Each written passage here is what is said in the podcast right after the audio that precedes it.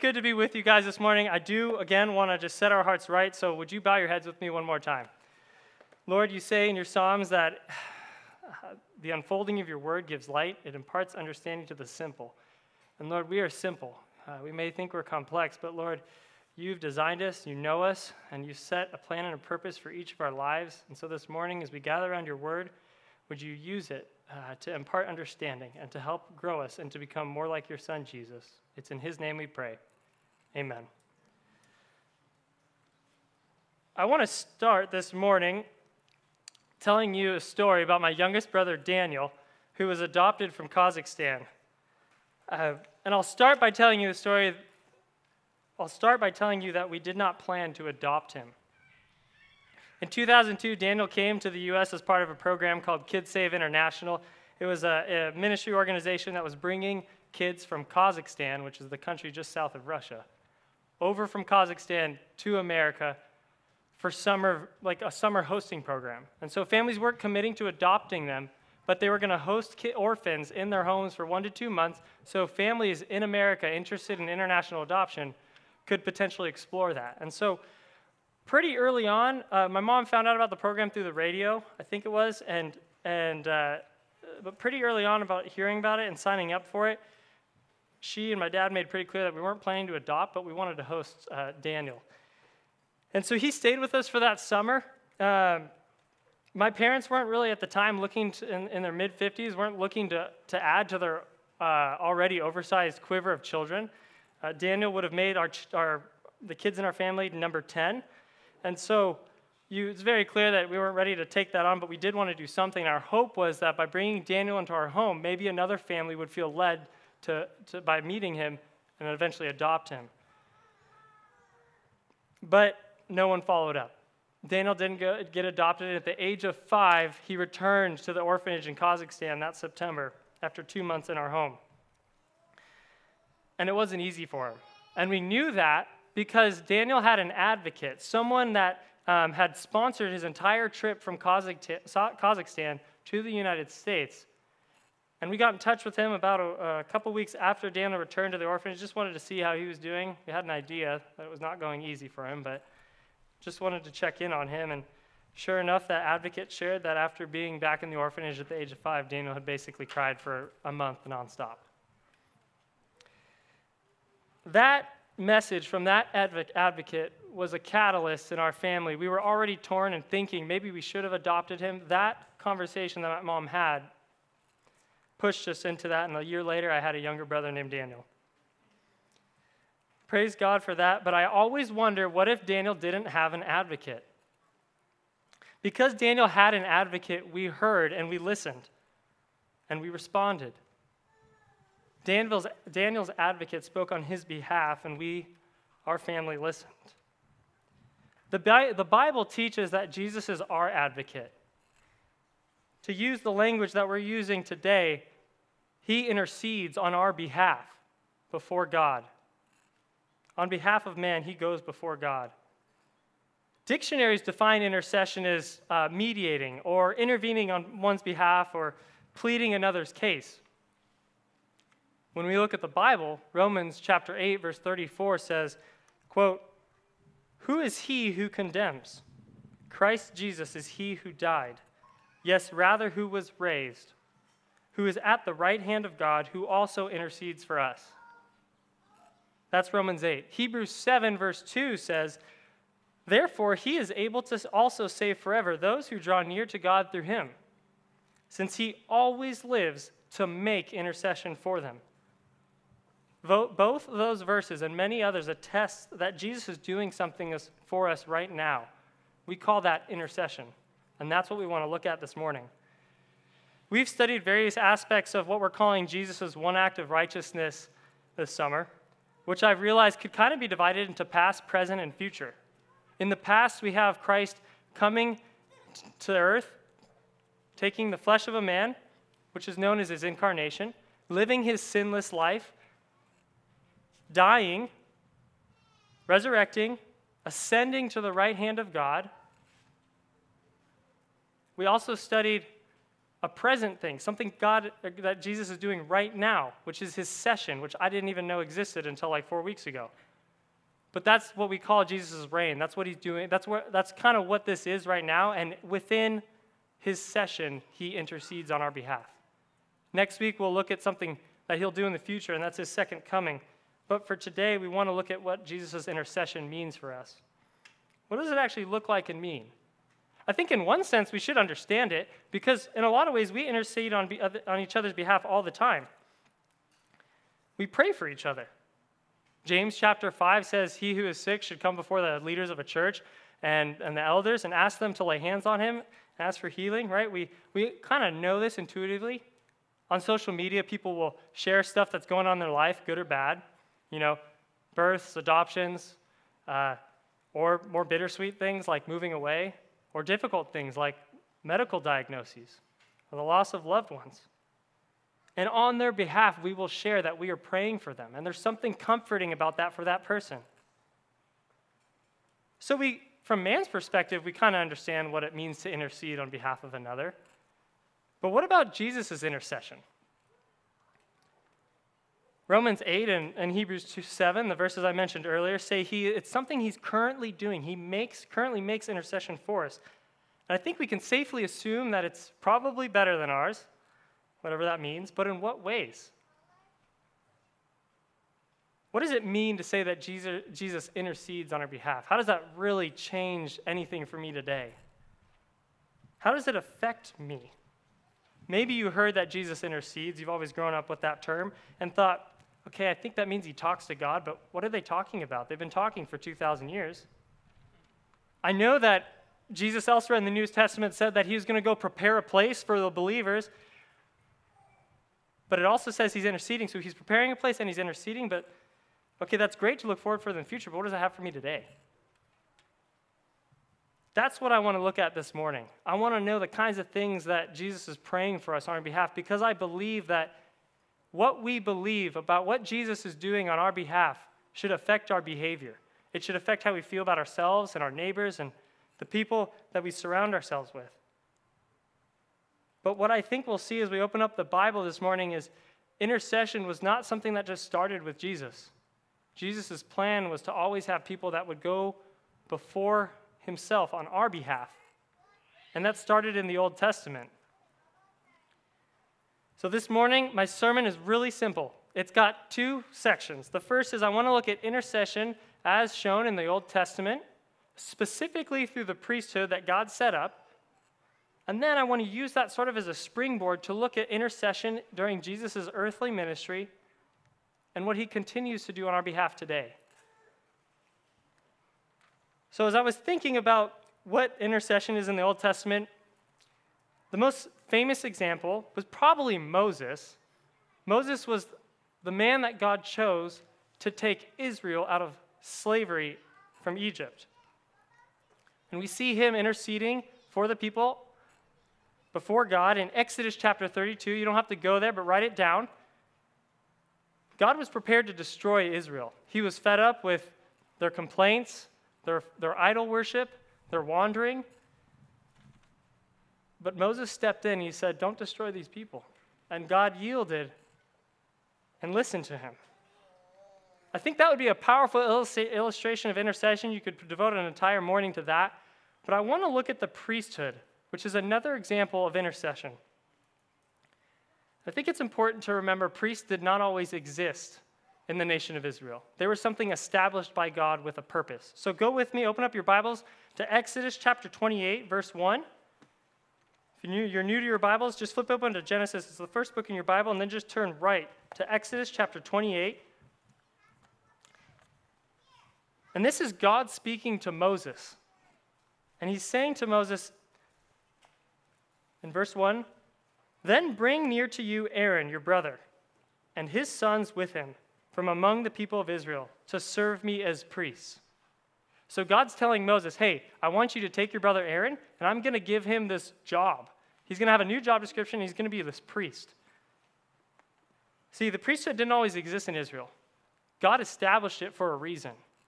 After he'd taken the Israelites out of Egypt, God also shared with Moses In addition to the fact that they had a promised land they were going to, he said, Hey, we're going to camp out in this wilderness for a while, and in the meantime, I want to dwell with my people. I want to be among my people, God said. That was always his desire, ever since Genesis 1 and 2, when God was in the Garden of Eden with Adam and Eve. He was always trying to get back to dwelling with his people. And so he, he makes that intent known to Moses. And he says, I want you to set up a rule, rules, commands, a whole system of laws. Because here was the problem you had a holy God and an unholy people. And it was impossible for that unholy people to live with that holy God because of the thing called sin, the fact that they were always going to rebel against God. And so, God establishes a way for himself to dwell among his people, and the priests played a role in that. They were in charge of administering the law, the sacrifices, everything that you kind of think of when you think of the Old Testament. Go with me to Leviticus chapter 10, and let's read the job description of the Levites, the priests. Leviticus chapter 10, just the next book over. Leviticus chapter 10, starting in verse 9. He had some clear rules for the priests and the people, but this is talking about the priests here. Uh, starting in verse 8, actually, Leviticus chapter 10. And the Lord spoke to Aaron, remember, he's the priest, saying, Drink no wine or strong drink, you or your sons with you, when you go into the tent of meeting, lest you die. It shall be a statute forever throughout your generations. You are to distinguish between the holy and the common, and between the unclean and the clean. And you are to teach the people of Israel all the statutes that the Lord has spoken to them by Moses. Okay, so what was the job description of the priests?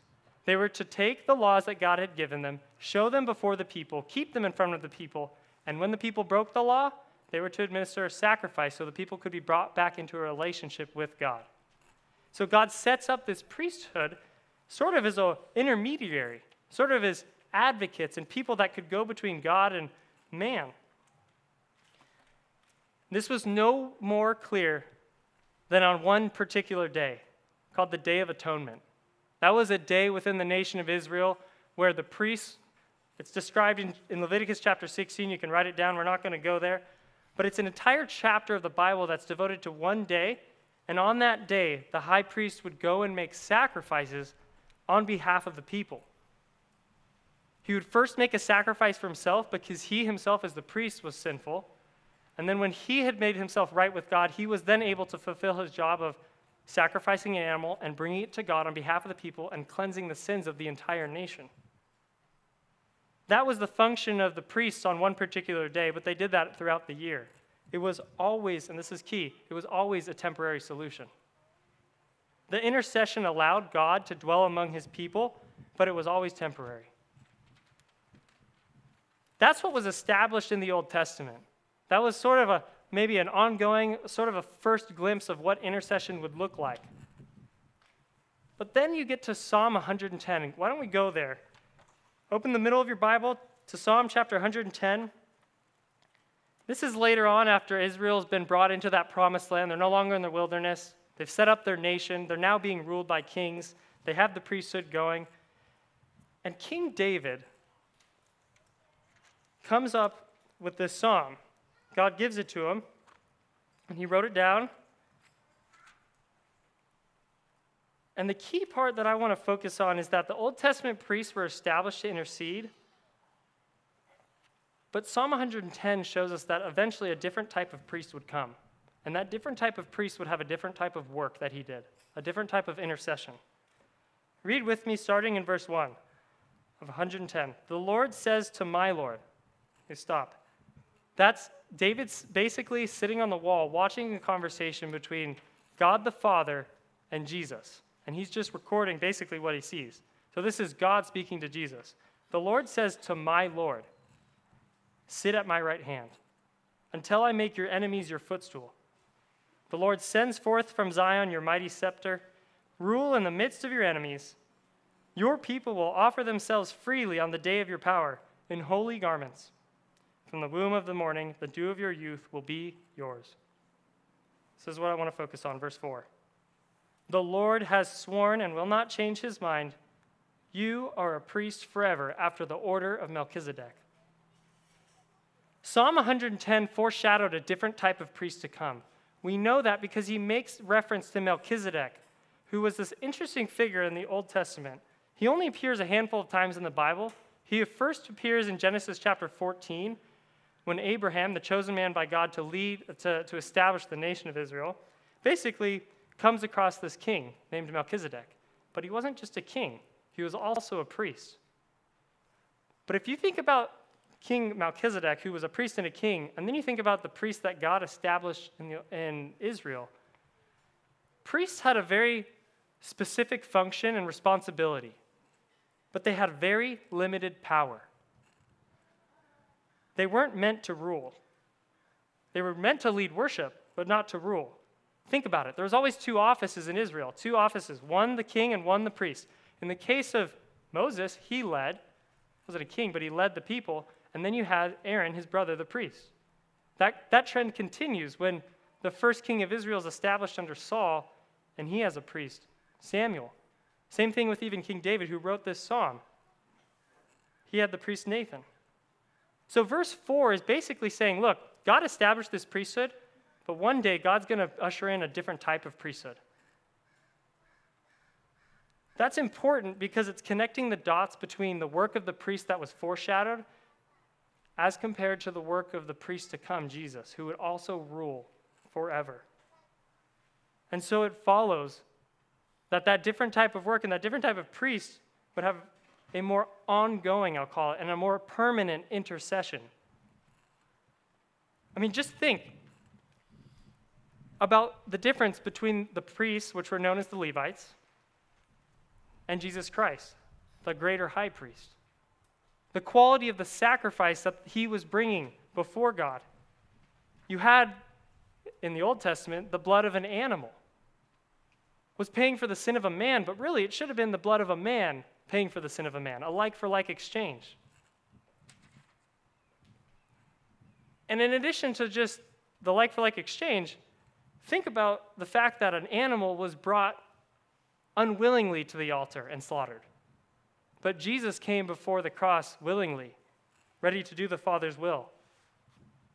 And to hit home the idea that Jesus' sacrifice was better, it happened once, as opposed to in Leviticus chapter 16, the Day of Atonement was something that happened every year.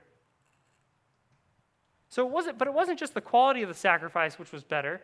The, the greater priest, Jesus, would not only have a greater quality of sacrifice, he would have a wider scope. The Levites would bring in the animal to sacrifice for the sins of the a nation, one nation. Jesus would come to die once for all. All people from all nations could come to believe in him. So a greater priest would come. Hebrews 9 sums that up beautifully. I've listed that in the community group questions for you guys to read this week. But as we look at intercession in the Old Testament, what we start to realize is this was a foretaste of things to come. So I want to spend the rest of our time this morning using that as sort of a springboard to look at Jesus' intercession in his earthly ministry and how it continues today. As I was thinking about this, I, I realized, and you probably already realized, you could go a couple different places. In Luke chapter 22, verses 31 and 32, Jesus is about to be taken up into Roman custody, and he's going to be offered up and crucified. And he kind of looks at Peter and says, Peter, the devil's been trying to sift you this entire time, but I've been praying for you, and I'm not going to let him snatch you from my hand. I thought, well, that would be a real measure of how effective Jesus' intercession was. But that kind of was isolated to Peter. Uh, the power applies to me, and it's, it's true. If it's true for Peter, it's true for me. But I thought about that, but then, and then I also thought about John 14, thinking about how Jesus' intercession is, is good on his promise. He, acts, he delivers on his promises, because in John 14, Jesus is right the, the night before he's going to be betrayed. He says, I'm going to send my Holy Spirit. And we looked at that last week, and he, he delivers on his promise. When he goes before God, he does the things he's going to do. So I thought we could look at that. But then I realized there's this amazing passage in John chapter 17, and that's where I want to spend the rest of my time. Go ahead and open up there in the New Testament Matthew, Mark, Luke, John, fourth book of the New Testament. And it tied in with this theme that was developed in the Old Testament of the priesthood. John chapter 17, if you're not familiar with the Bible, is essentially named the high priestly prayer. Jesus is having a conversation with God, and we happen to get to hear it, kind of like David got to hear what the Father was talking to the Son about. And I thought, well, this is unique. We don't normally get to see the kind of conversations that Jesus gets to have with the Father. In Mark chapter uh, 1, it talks about Jesus getting up early in the morning and going and talking to the Lord, but we never really get to be privy to what's in there. Haven't you ever wanted to be in on certain conversations? I mean, I think even to going back to the example I started with, my brother Daniel, don't you think he would have wanted to know, even at the age of five, if he did something wrong, what our dinner tables conversations were like when he returned to the orphanage, but we were sitting there talking about this brother that we had for eight, eight weeks, but he's gone? Wouldn't he have liked to have known if he could have done anything different? Or if, even if we were thinking about adoption, that could have given him a hope. But Daniel didn't know that. Or maybe to take a more real life example for you guys, in my first job out of college, I still remember I was coming up on my first annual review, and I was just, I was a little bit nervous because uh, I didn't know what they were going to say. I wasn't, I was not going to get fired. I wasn't worried about that. Um, but I remember I was young and married and I didn't make a lot of money, and so I was anticipating that we'd have a conversation about my compensation and also about my strengths and my weaknesses and all that stuff. I just remember right before my meeting for my annual review, my bosses walked by my desk, both of them, and didn't even say anything, went into a room right next to me and shut the door. And I was like, man, I really want to know what they're talking about. I think that's kind of when I was getting into John 17, I was like, that's kind of what I want to know. I want to know what is, what is, Jesus says he's interceding, he says he's preparing a place. What is he talking about? Because what I believe about what he's doing will affect how I feel. And so it's with that sort of excitement or anticipation that I think we should enter into John chapter 17, this high priestly prayer. And I want to outline for you guys, just so I don't keep you kind of waiting. Jesus makes four requests, and this kind of teases out the question I began with. Remember when I said, What is Jesus talking to God about for 2,000 years? What's he pray on our behalf? What does he intercede? What does that look like? He makes four requests. And if you're taking notes, Jesus requests protection for the believers, holiness, unity, and glory. I'll say them again protection, holiness, unity, and glory. So if you're not there already, go to John chapter 17 and let's look at what Jesus has requested in John chapter 17, but continues to request on our behalf today. You know, I think you could say, yeah, this is a past event that happened, but Jesus, you have to realize, is anticipating everything that's about to happen. He knows that he's going to make intercession on our behalf. He knows when he's talking to the disciples in John 17 that the Romans were going to take him and crucify him. He was going to die, like we've studied. He was going to be resurrected. He was going to ascend to the right hand of the Father, and then he was going to intercede on our behalf. And so I think even though it was something that happened in the past, it gives us an indication, a foretaste of the kind of stuff that Jesus does pray for us even now. Opening to John chapter 17, let's look at verses 11 and 12 first. Verse 11, it says, And I am no longer in the world, but they are in the world. Remember, he's talking to God about his disciples. And I am coming to you. Holy Father, keep them in your name, which you have given me, that they may be one even as we are one. While I was with them, I kept them in your name, which you have given me. I have guarded them, and not one of them has been lost except the son of destruction that the scripture might be fulfilled. Of course, that last reference there is to Judas who betrayed Jesus. But Jesus' first request here is very clearly he's asking the Father to protect the disciples. And it's not just any kind of protection, it's spiritual protection. And it's especially from Satan. As seen with Peter and Luke that I mentioned earlier, Jesus guarded the disciples from Satan during his earthly ministry. That's something that he said he did so we can believe it to be true. Thus, it makes sense that when he's about to leave earth, he's requesting that God, hey, God, can you send in some backup? Can you continue to do this job that I've been doing? Can you protect them? The request for protection is related to their salvation. It's not related to physical suffering. But the significance of that is that Christ's intercession assures the security of our salvation. The believer could lose his salvation if Christ was ineffective in his ability to save us and intercede for us, to be our mediator. He would be like the Levitical priest we talked about in the Old Testament, who would sacrifice on behalf of the people only to have to do it again a year later or more frequently. Hebrews 7, verse 25, write that down. You don't have to go there, but I mentioned it earlier. It connects the security of our salvation directly to Jesus' intercession.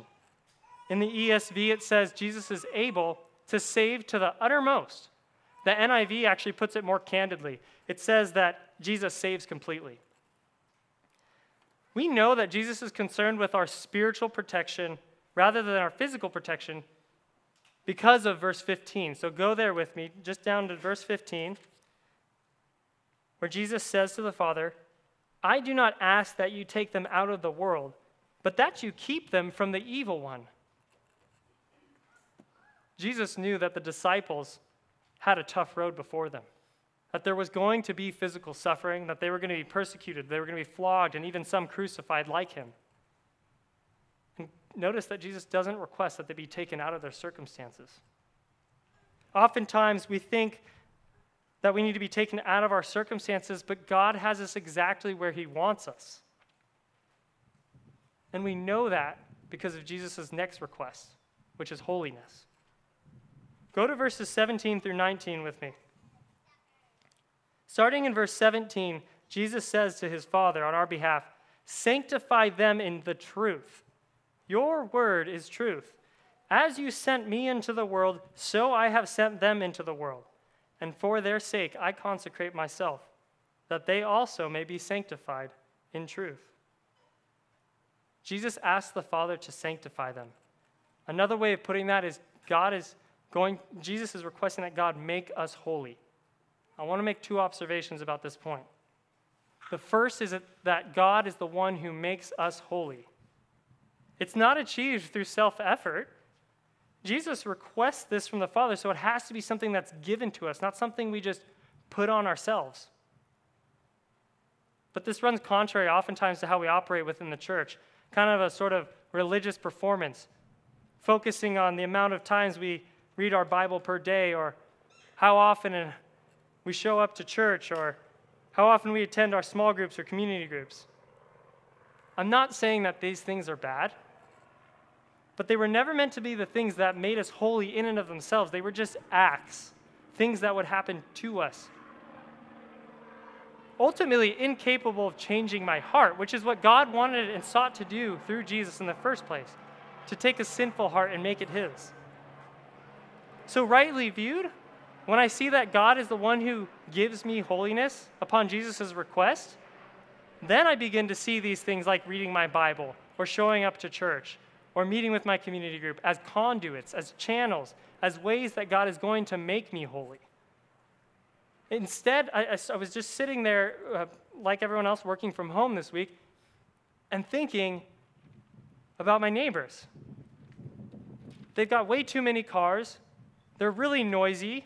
They get in my way. They talk when I don't want to talk. They're loud when I want to be quiet, or when my son's napping. And then I started to think wait, God might want to use my noisy neighbors to grow me in my patience. See, what happens is instead of viewing my noisy neighbors as inconvenient, I see them as an opportunity to grow in holiness and potentially even be a witness to. Instead of showing up to church or community group looking just to absorb, which, while that's part of the reason we come here, I come ready to care for, to serve, and to, to celebrate others. In 2019, or last year, the Young Marrieds group, uh, we studied a book called Sacred Marriage. It was a great book. The subtitle was really revealing. I think I shared about it before. It said, "What if God, uh, what if God intended what if God designed marriage to make us holy more than to make us happy? See, going back to Jesus' first request on protection, he wasn't asking them to be taken out of their circumstances, out of their relationships, out of their trials or difficulties. God intends for us to be exactly where He has us. The only question is are we seeing it as a place where God is going to make us holy, where, where Jesus is asking God to make us holy in those circumstances? Because of Jesus' intercession, I have God's help to do something I could never do on my own, become like Jesus. I can't muscle my way through that. Just ask my wife. The second observation that I want to make is it's not that just God make God isn't just the one that makes us holy, holy, he also gives us the tool.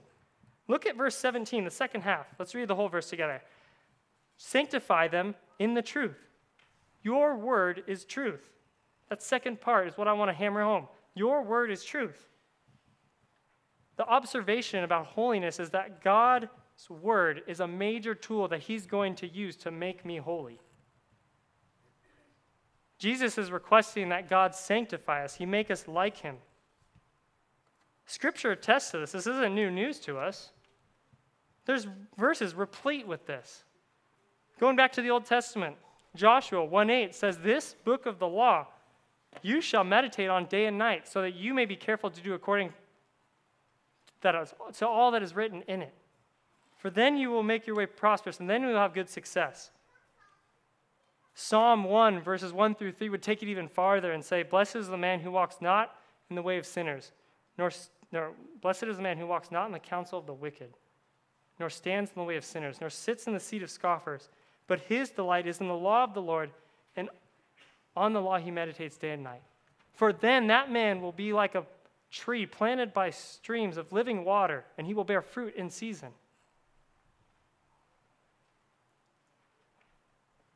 Jesus talked about this in his ministry in, in, John 14 when he said, Whoever has my commandments and keeps them, he it is who loves me. And whoever loves me will be loved by my Father, and I will love my, him and manifest myself to him.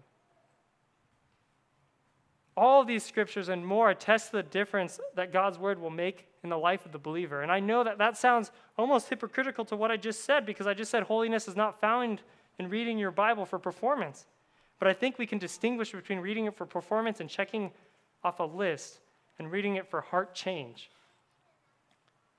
All we have to do is see that God is going to be making us holy, and a primary way in which He's going to do that, in addition to our circumstances, is His Word. And so if you felt distant from God, maybe you can ask Him to increase your thirst and capacity for His Word in your life. Holiness is given by God, but I can choose to cooperate with Him more or less. I can choose to open my Bible every day and ask God, what do you have for me today?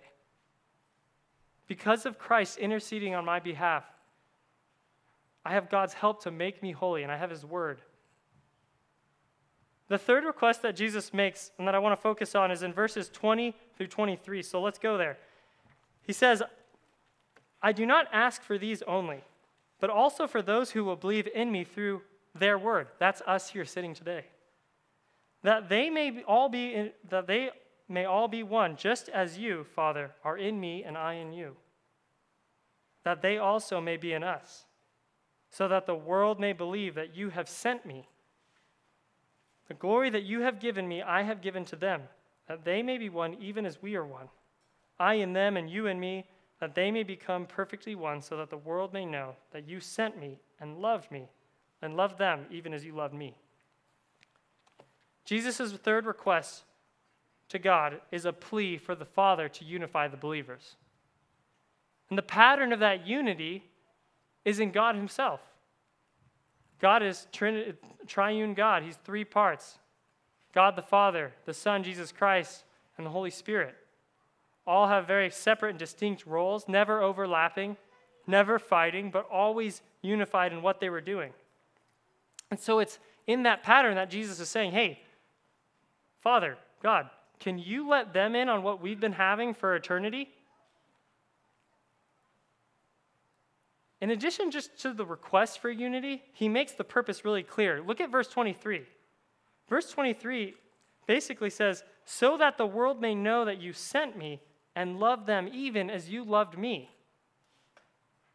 Jesus understood that a house could not be divided, a house divided could not stand. He wants the world to see a unified community of believers. I do not think that means we can't have disagreements. The early church had many disagreements. we still have many disagreements.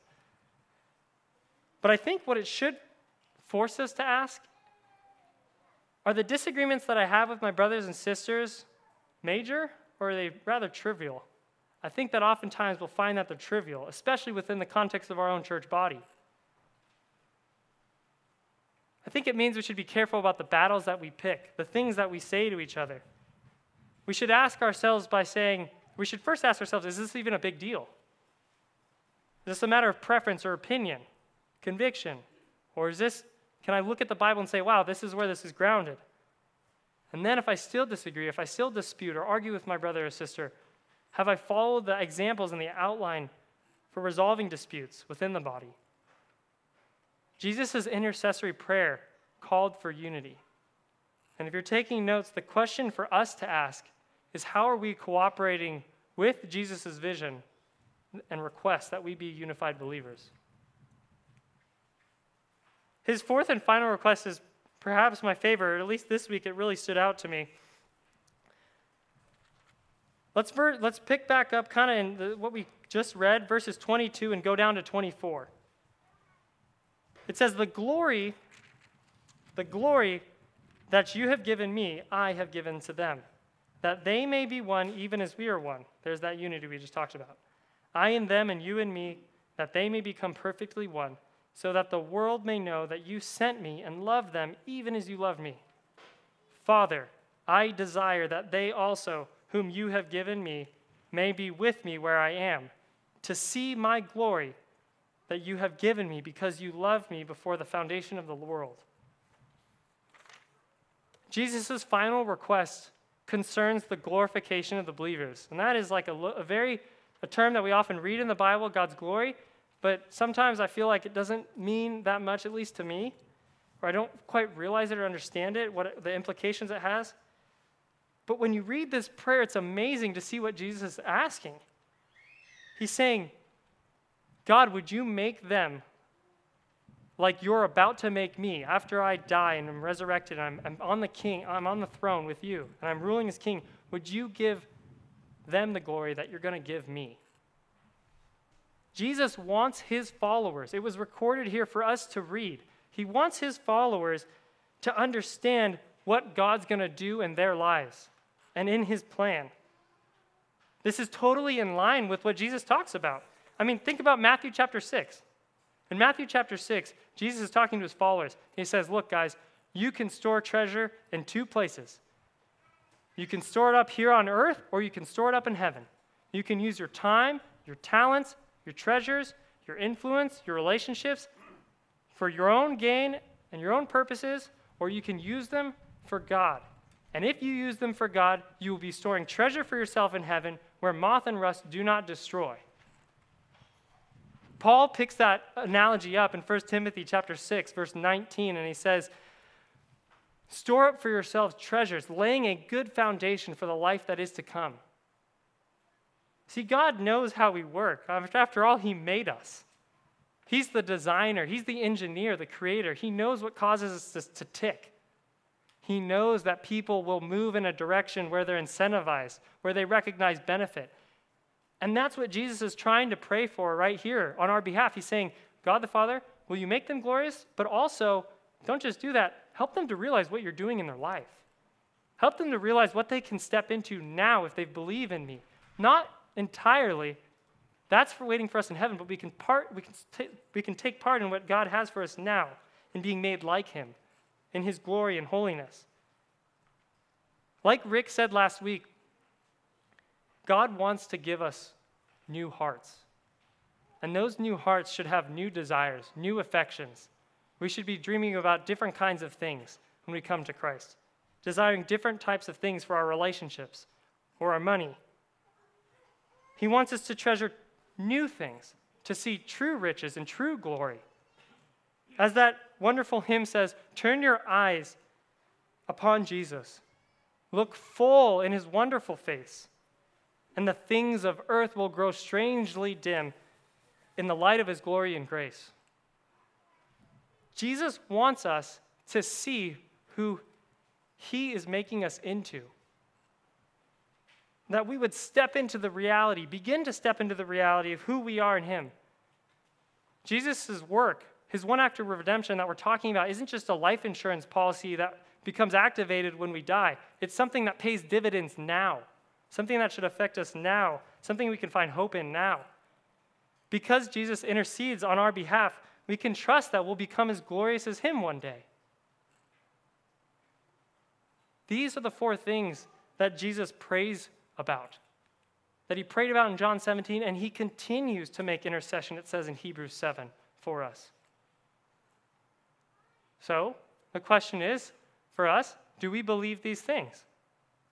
These four things have implications for each of us now in our own individual families, in our own individual lives.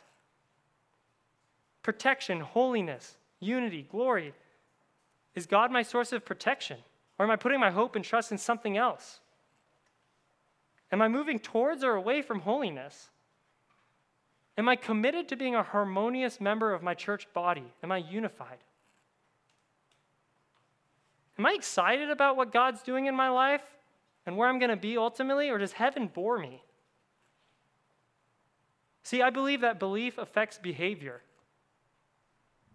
What I believe about Jesus, including his intercession, affects what I believe and how I live my life today. And it's interesting as we kind of teased out those four requests that Jesus made. Just think, it changes how I feel about myself. Because Jesus is protecting me, I can be secure in my salvation, knowing that I'm loved by God when maybe other people aren't loving me or I have an unloved past, unlovable past. But it doesn't just change how I feel about myself, it should change how I feel about others and interact with others. Jesus' request for unity should change how I treat my neighbors, the people in my church, my family. And then, beyond that, it should even affect my goal and my destination to be more holy like Christ and where I'm going to spend in a glorious eternity with Jesus. I think my hope, as I was coming out of preparation for this, was that this morning and, and this, this whole series has done more than just teach us a bunch of fancy words like intercession or ascension or Jesus' session, which, like I said, I didn't know until about a month ago, which is like his reign. This, is, this series is not about increasing our theology or just adding to our vocabulary. Theological terms, though, are important, right? Because they help us understand God's amazing work. But that's, that's what needs to be changed. We don't just need to increase our knowledge about God, we need to increase our appetite and our, our thirst and our heart for God. So, as I was studying this one act of righteousness and trying to figure out how am I not going to overlap and things like that, what I realized is, oh my gosh, every single point that we're going through should increase my appreciation for God. Intercession is just one part, but it has so much that it implies for us. When combined with all others, we begin to see how involved God got in our situation and just quite how much of a mess we were in before God involved.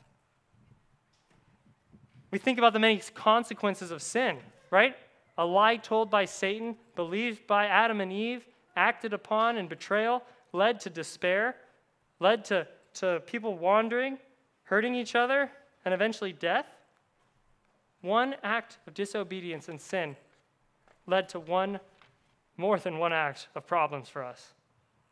But then I see that God has done in one act of righteousness something that could cover all of this problem that we found ourselves in. And at the center of God's solution is Jesus, who continues to intercede on our behalf. I want to end this morning where I began with my brother Daniel.